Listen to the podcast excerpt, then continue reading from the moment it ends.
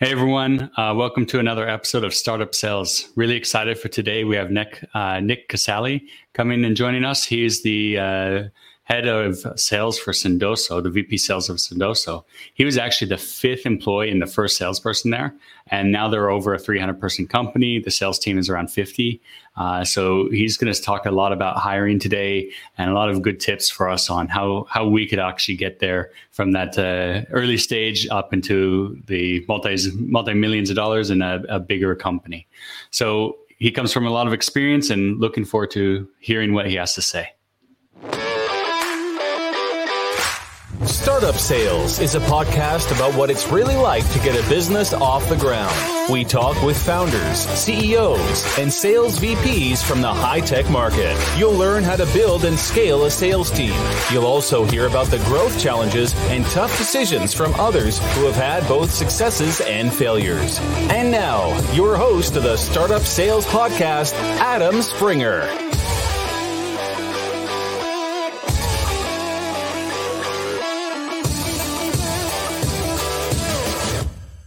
Nick, thanks for joining us. Adam, thanks for having me. So can you give people a little bit of background about who you are? I mean, you heard what I said about you already. So can you add to that? Give people a little bit of background? Yeah, absolutely. So doing sales at Sendoso now, leading a team. I joined as the fifth employee about 3 years ago, first sales hire. We now have almost 300 employees and just right around doubling year over year. Wow, that's terrific. What have been some of your biggest challenges? Ooh, I don't think we have enough time for that. What was your number one challenge getting off from that first day to your first million? Going 0 to 1.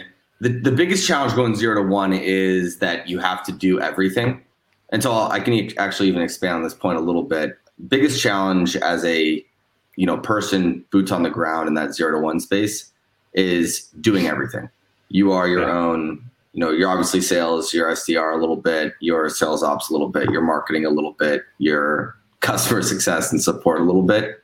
So I think being able to sort of do it all while being hyper-focused on the role that you're really being evaluated on, which, for me was revenue at that point. Yeah. The hardest part then, as one of those people that's part of that 0 to 1 journey, when you start to look at the 1 to 10 ARR journey, is sort of stepping out of some of those other swim lanes. And as the company hires those other roles, letting people do the job they're hired for. And in a lot of ways, staying in your lane.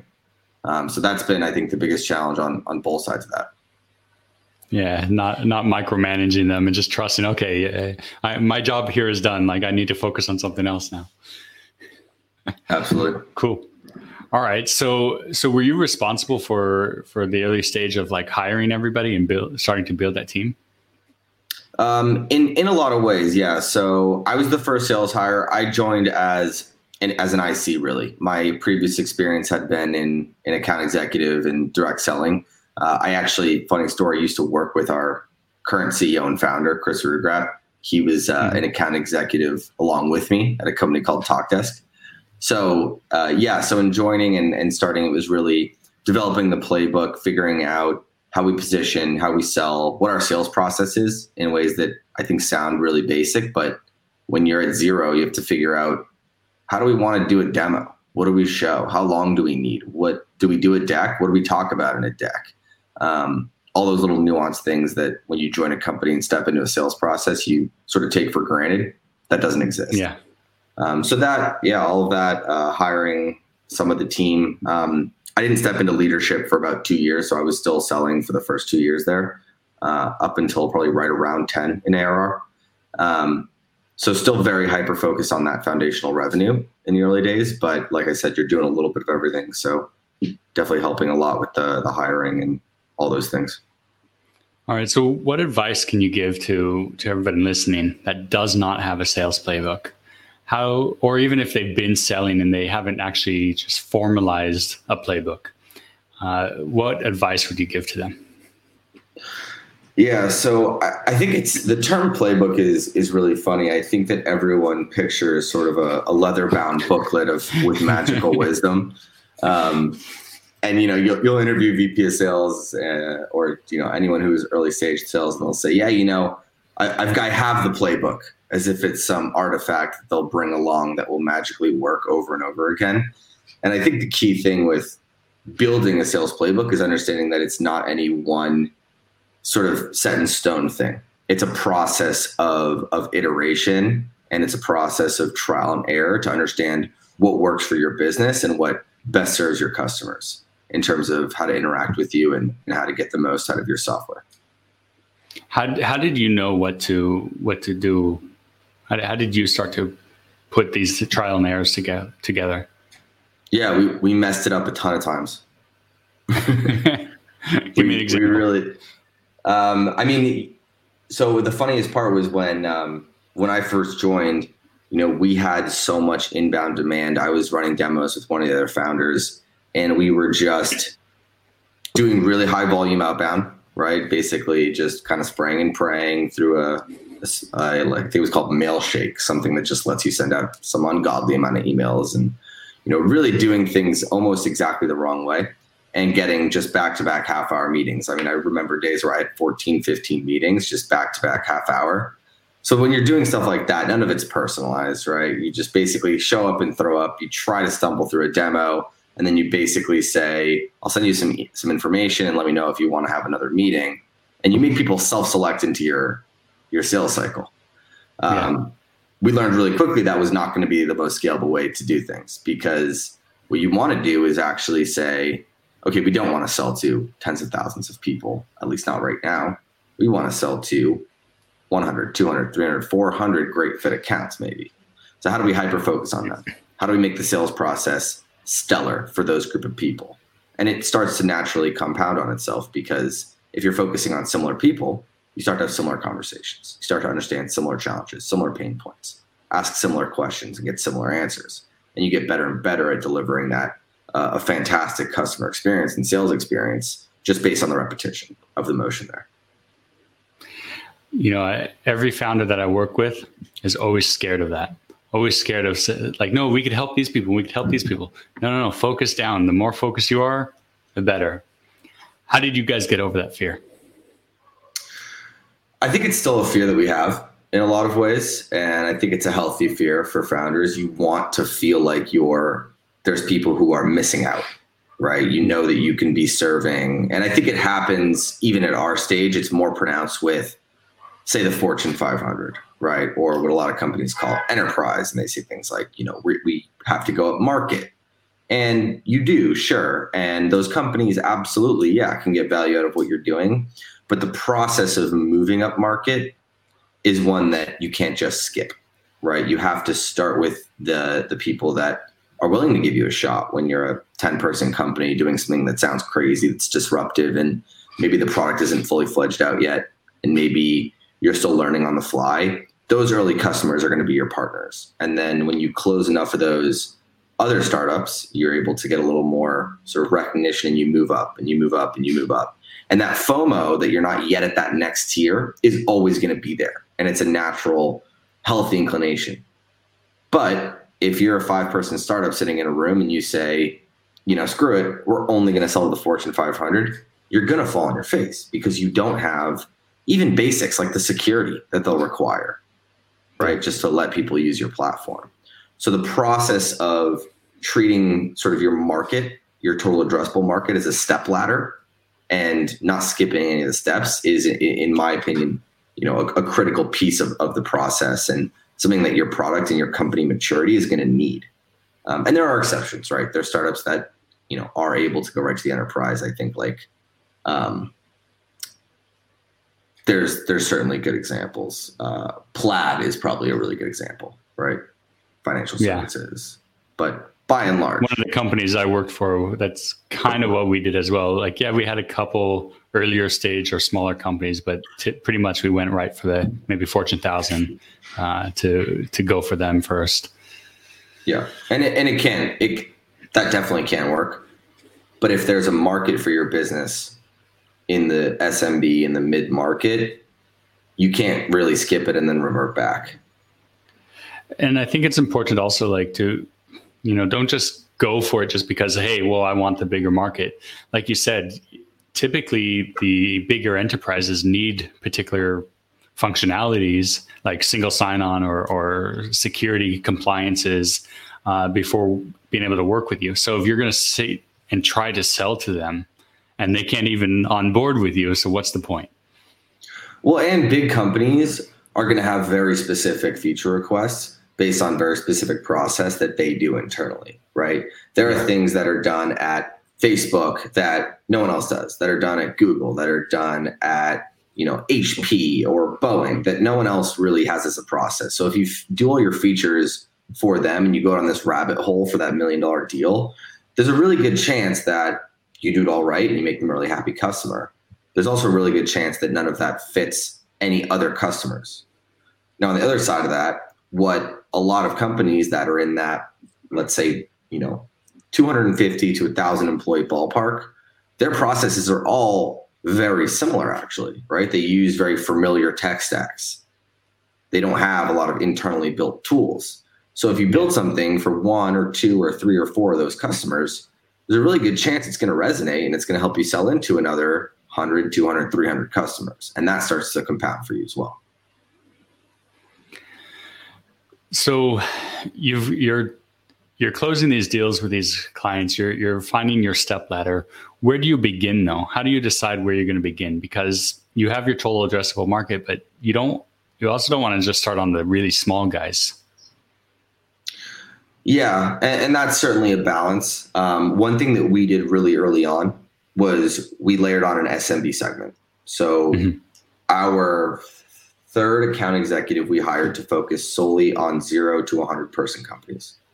That's still a segment that we have today. We have 2 account executives in that segment. This will do 2 things. One, it makes sure you're not ignoring those tiny customers, because a lot of companies in that 0 to 100 are going to become, you know, huge, massive companies, right? Like a lot of our marquee customers started in that segment. They start to get venture funding and they can grow really quickly. So you make sure you're not forgetting about them, but you also make sure that your sellers aren't overcompensating to worry about a lot of noise in the SMB, right? So you look at our team, for example, we have 16 account executives. 2 of them are focused on SMB. The third thing that lets you do is it lets you create a promotion path internally. We promote internally from SCR to SMB. So with that segment is something that I think is critical, because again, your AEs are not hyper-focusing on that, except ones that are dedicated to it. You're promoting internally and you're letting your new reps cut their teeth with deals that maybe are okay with a rep that isn't quite as polished or quite as experienced. And you give them a little bit of a lower quota and you let them give some strategic pricing to some smaller companies that might need the help at the time. Yeah. I like that. You're kind of building an internal step ladder and allowing to train and grow them. Who's working with them though? How do you lay out the pattern there? Working with the reps or the customers? The new reps. Who's helping train them? Who's helping them go into their new position?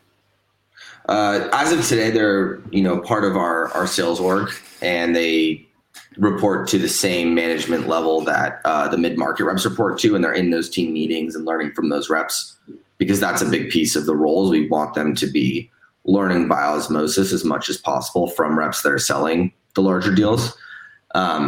So, you know, we have sales enablement, we have sales management. They're very much being trained and onboarded in the same way, but it's trial by fire, right? In a lot of ways, we'll give them, you know, maybe a week, 2 weeks of sort of co-piloting, listening, learning, and then basically throw them into a demo. And I'm a big believer in, you know, you're going to screw up a couple times and then you kind of figure it out and you pull yourself up. Oh yeah. We, you know, even if you're a polished salesperson and you start a new company, you're still going to make those mistakes. So absolutely. We're all human. Are you guys only hiring at the SDR level and then letting them grow up, or do you also like bring in a new account executive at the senior level? With the point we're at, we only hire our SMB segment internally. and we hire externally from that SMB segment into what we call commercial one, which is really mid-market. That's 101 to 1,000 employees. That's where the bulk of our account executives are. So that role will hire externally and promote from internally from SMB. So we've promoted, you know, that team is, let's see, 16 minus, you know, that's 10 reps. Three of them are internal promotions, former SMB, and the rest we hired externally because you just don't have the volume probably of, it's a function of time, right? In terms of the amount of your account executive team that was promoted from SDR, you know, theoretically you get to a point where you've had enough SDRs, you've had enough time where reps move up that ladder and you start to look at, you know, look around your sales floor and you do have a lot of people that have been there a long time and moved up. But when you're, you know, a 3-year-old company and you need a rep with 5 years of selling experience, that math doesn't add up pretty quick, right? Yeah. How did you guys figure out to segment the market how you did? Like 101 to 1,000 employee companies is your mid-market, you have your SMB for lower. How did you map that out? Yeah, so it's a combination of your current and historical data and your future intentions. So part of it was looking at it and saying, you know, how much do we have in this market to support based on the revenue we've done? Where does our historical revenue split, right? And so we realized that there was basically, if you draw a line at 1,000 employees, that's where, you know, there's a significant amount over it that looks a certain way and behaves a certain way in terms of sales cycle, time, size. And that 100 to 1,000 also sort of looks and behaves a certain way, again, in terms of that sales cycle and that size. But the other piece of that was saying, we want people to be focused on, because those people are going to naturally take a path of least resistance, right? If you give, and I think SDR is a organization where this becomes really apparent for companies and they segment out and have to try to train this behavior early on. If you tell an SDR that they're going to get paid per meeting, where are they going to go get meetings, right? The easiest people to get meetings with, they'll go to SMB companies and they'll set meetings with manager level people. So if you're a business that's saying we need to be talking to VP level at a 3,000 person company, you need to find a way to either incentivize that behavior or force it. Right. Yeah. So that's part of the reason that you start to segment out is we wanted to say, look, we need to focus on these 1,000 up companies, which that's not necessarily enterprise by any means. We actually call it commercial two, because we recognize it's not true enterprise. It's not one rep working on 2 or 3 accounts for a year or 2 years, but it's a bigger company. It's harder to get in the door. There's more stakeholders. So we have more tenured, more experienced reps that we place in that segment that are able to focus on building that muscle for us and focus on those customers exclusively, which has been, you know, hugely valuable in terms of figuring out that segment faster. Okay. So as your team has grown, what kind of changes have happened internally that other founders should be aware of, and how did you approach these as the problems started coming up? The founders should be aware of. So one trick I'll give founders is, I think a lot of founders have assumptions that can range from customer needs and desires to competitive stuff that's coming up, to feedback on a certain way you're positioning or messaging. Do yourself a favor and buy Gong early, earlier than you think you need it, right? Yeah. And go into Gong and set up a bunch of triggers for keywords and have it email you every time that something that you're either afraid of or excited about is getting talked about. And what you'll end up with is a folder in your inbox with that you can have categorized. And every time that a customer says a competitor, you can listen to the minute of conversation that happens following that word, right? Or every time that someone says a feature request, as if your AE says the word feature request after they say that, that'll trigger Gong to send an email to you. So Don't try to have this subjective feedback loop with your sales team. That's one thing that's really hard. I think every founder wants to understand what customers, prospects, what everyone's talking about. And it ends up being a game of telephone. And what you'll end up with is a really subjective answer based on what is either the most painful for that rep at that moment in time or just bias, right? You'll get a very subjective answer. So, you know, hey, Nick, what are customers saying? At noon on a Wednesday, you're going to ask me that question, right? And I think that this is one thing that our founders were great about not doing because they're both come from a sales background. So they understand that that's maybe not the most valuable question to ask at a random point in time. Yeah. But if you're curious to get that prospect feedback, to understand what prospects are, how they're reacting, what they're talking about, what they're thinking about, create a process to catalog that data and hear it firsthand for yourself without maybe listening to every single phone call.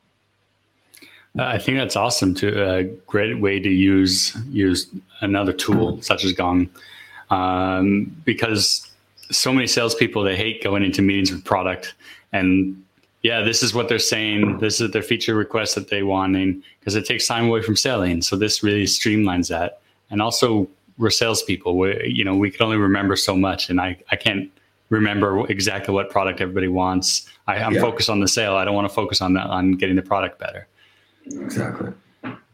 What other ways are you using Gong?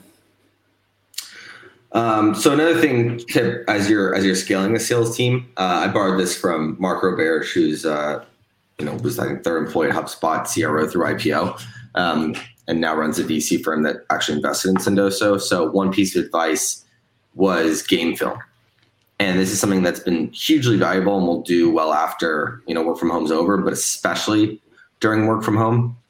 Is break up your sales team into groups where don't do more than like 10, right? So however many salespeople you have, if you've got, let's say 16, 15, break them into two groups, but do a weekly game film and rotate and have someone bring a call, a Gong recording, and then assign one person to focus on giving positive feedback and assign one person in the group to focus on room for improvement. And it rotates every week, right? So if you're on the hot seat one week, you're bringing the call.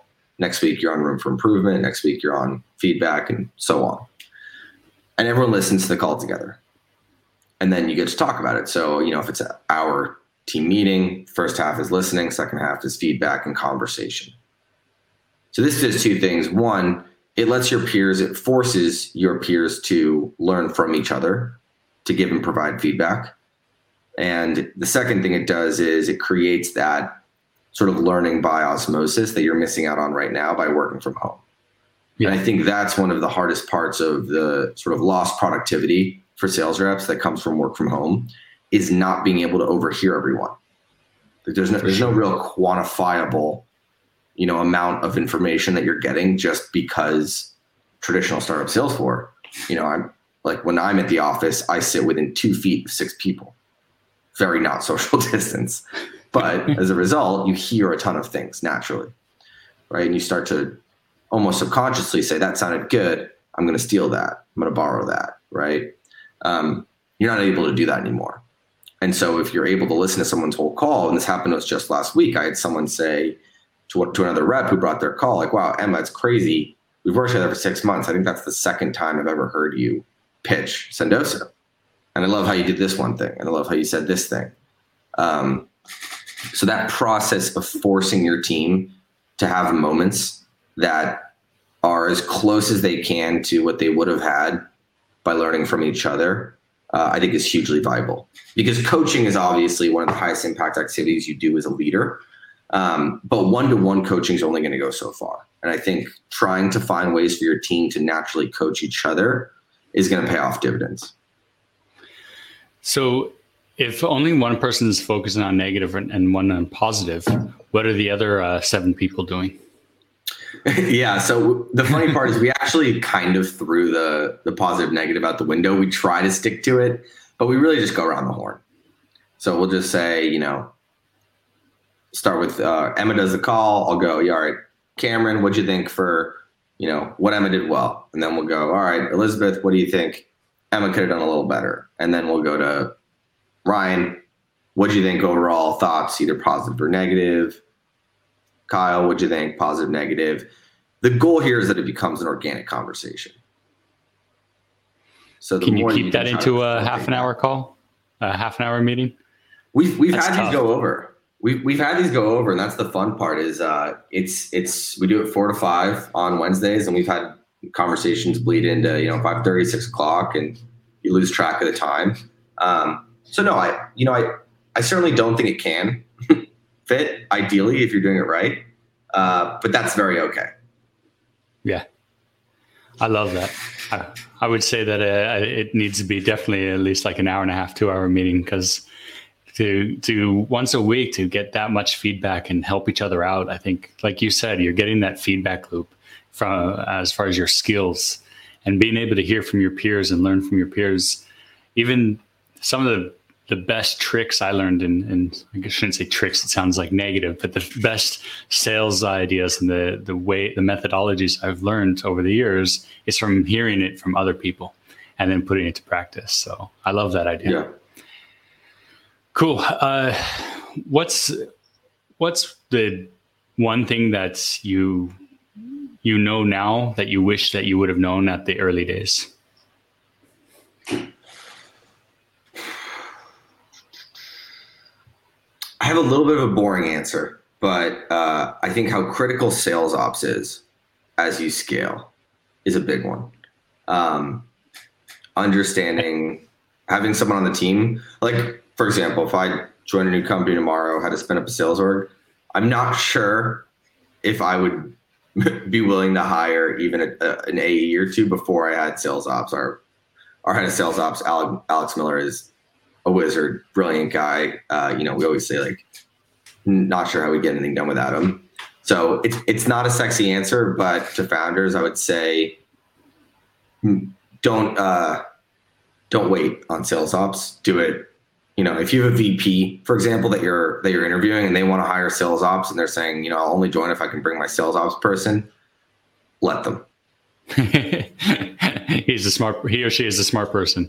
Yeah. So that's one. I think it was Pete Kazanji. I think it was him on my podcast before. And that's exactly the same thing he said. It was either him or Karen I had. One of them said that you need to have sales ops. Pete's a brilliant guy. He's also an advisor for us, and we use his tool Atrium. That's another pro tip I'll give any sales leaders, especially if you don't have sales ops. You definitely need Atrium early stage because it just gives you all the data into kind of how your team's performing versus how they should be, and gives you a ton of analytics that we use day to day. Still lean on that tool a ton, but yeah, Pete's brilliant with this stuff, and has some great tips too on that early sales hire and how to think about your metrics in terms of what you need your reps to be doing on a weekly basis, monthly basis in order to expect results. So he's great at breaking down the science way more than I ever am. And I love leaning on people like him, which is, like Alex, our sales ops guy, thinks a lot like Pete in terms of, what are the numbers? What are the metrics that get us to the results instead of focusing on just deal by deal? Absolutely. Cool. Nick, it was really great speaking with you. A lot of really good advice here and things to implement, take away. How can people reach out to you and learn more about you and also about Sendoso? Yeah, absolutely. So I'm Nick at Sendoso.com. Check us out, Sendoso.com. If you want to send swag and gifts to people that are working from home, we are the way to do that. So we'd love to connect with anyone, chat, early stage sales, account-based marketing tactics, just about anything. Always happy to chat. Cool. And I'll put a link to your LinkedIn profile as well for people to reach out in the show notes. Appreciate that, Adam. Cool. Nick, thanks so much. Thanks, Adam. You have a great day. Thanks for listening to Startup Sales with Adam Springer. Subscribe to the podcast so you never miss an episode.